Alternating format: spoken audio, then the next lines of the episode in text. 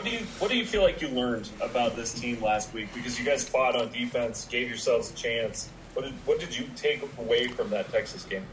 Um, you know, going into that game, obviously we knew it was going to be a, a, tough game. Um, Texas is always going to have great athletes. They're obviously doing really well this year. Have a, had a lot of success. Um, highly ranked team.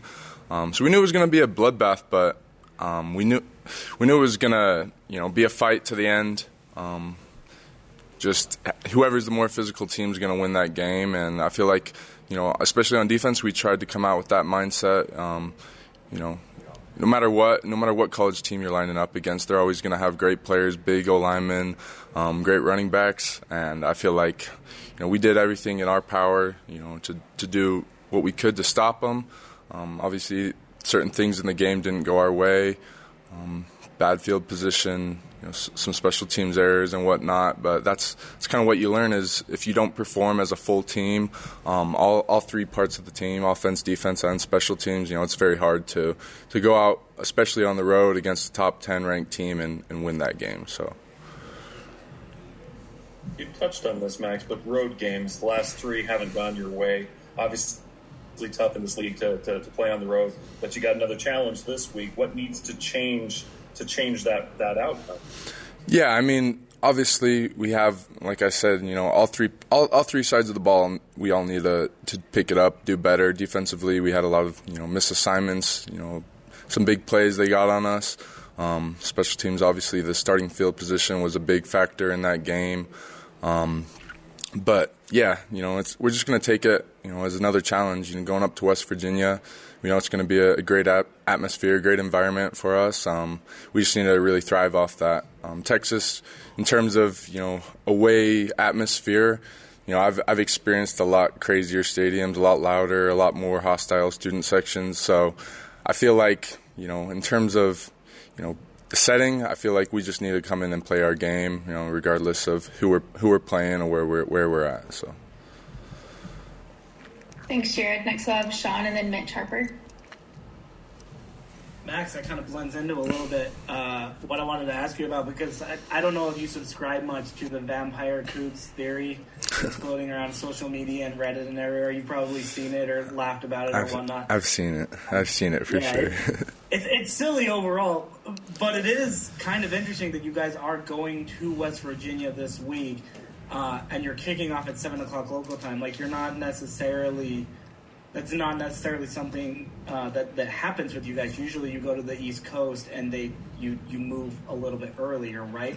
Are you excited to experience a night game on the East Coast in a place like Morgantown?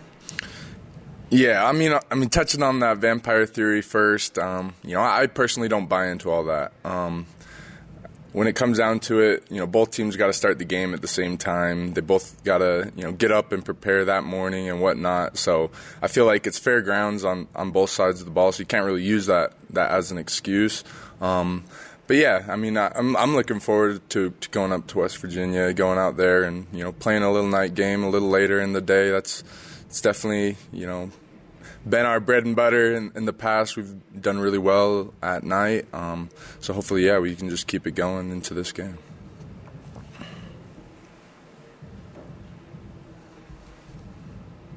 Max, so much is made about the week in, week out grind of playing a Power Five schedule. Having been a player that experienced independent schedules to now in the thick of one of these P5 slates, what would you say from your experience has been the biggest adjustment navigating week after week these Power Five teams? Yeah, I mean, we all we all knew it going into this season that it was going to be you know dogfights each each week. You know, every team in the Big Twelve um, has the capability and the talent to to go out and win every game if they need. Um, you know, every team's going to have a great quarterback, a good uh, good running back. We've experienced it each week. I feel like each running back gets a little bit better each week.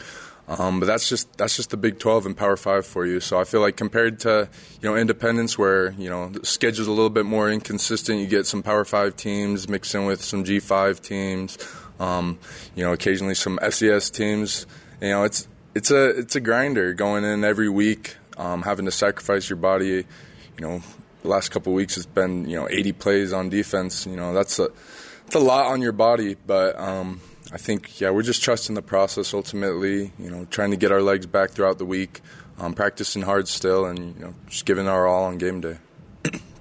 How excited though are, are you for the feel of this November compared to years past, where there's still so much on the line, and the the, the type of teams that you're going to face down this home stretch? Oh yeah, I mean, yeah, this November schedule is going to be a, a, fun a fun time. You know, we got a lot of top Big 12 ranked teams. Um, you know, Oklahoma is obviously top 15, top 25. So, you know, they're doing really great. Um, it's gonna be it's gonna be a a brutal a brutal schedule, but you know, us being who we are, we love that. We love to attack the challenge. Um, and we love to prove people wrong, you know. So I feel like it's all set up for us to go out and finish the season as strong as we can. Okay, well, have a couple more questions from Jay Drew and then Jake Hatch.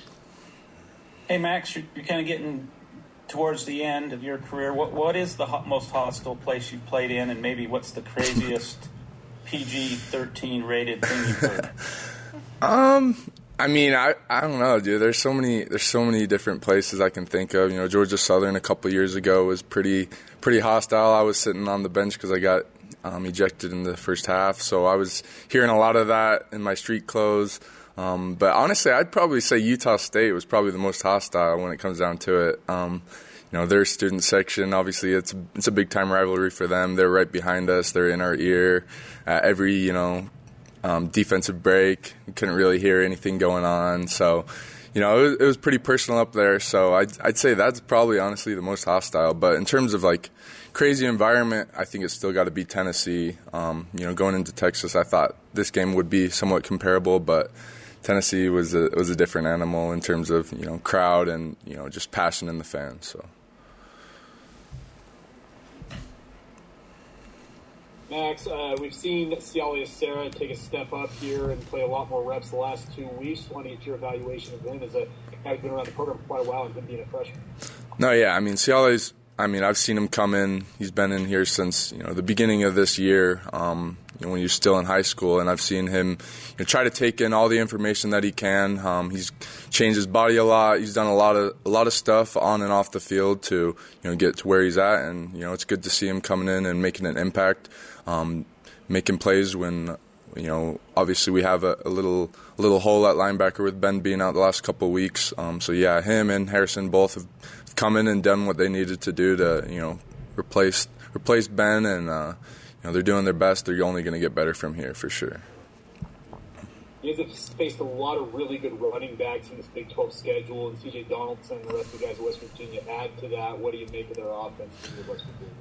No, yeah, I mean, from the evaluation I've done so far, yeah, they got a quarterback who makes you know good decisions, doesn't throw a lot of picks. Um, you know, he, he's versatile, can run the ball. I think he's like their second second leading rusher. So, I mean, yeah, we we love attacking that challenge. Every team, like I said in the past, is going to have you know one of those running backs, um, some big big athletic receivers, a good offensive line. Um, so yeah, it's it's just you know a matter of taking those challenges, taking them, and you know taking away the threats that they have. That was a big, a big emphasis going into the, the Texas game. They had a couple playmakers, and you know we wanted to shut them down. So it's just going to be the same thing going forward.